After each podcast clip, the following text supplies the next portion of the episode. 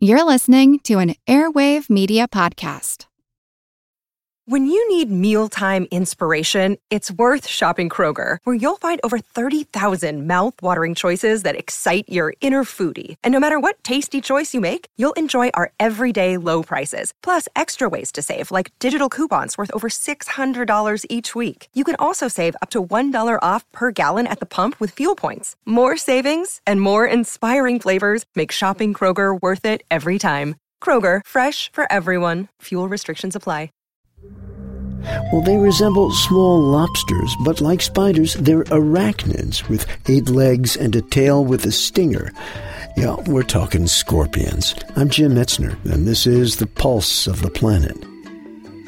Scorpions have been on Earth for a very long time, about 450 million years. And what that means is that they were on Earth before the dinosaurs, before all vertebrate animals, meaning animals with a backbone, before all flowering plants, and they were probably the first predatory invertebrates, so animals without a backbone, to come onto land from the ocean. Lauren Esposito is the curator of arachnology at the California Academy of Sciences in San Francisco.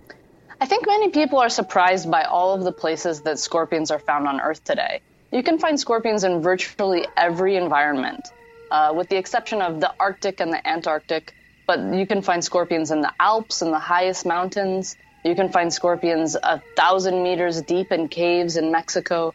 So scorpions have really excelled at surviving on Earth, and that's why we can find them just about everywhere. In the United States, scorpions are found in much of the southern part of the country, uh, but on the west coast, they go all the way up to Canada. So, while certainly many people think about scorpions living in the desert, we can find them in the redwood groves here in California.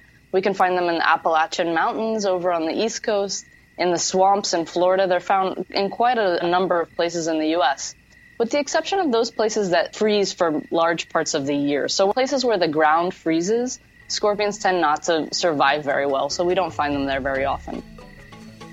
We'll hear more about scorpions in future programs. I'm Jim Metzner, and this is the Pulse of the Planet. You can listen to this and previous programs on our podcast.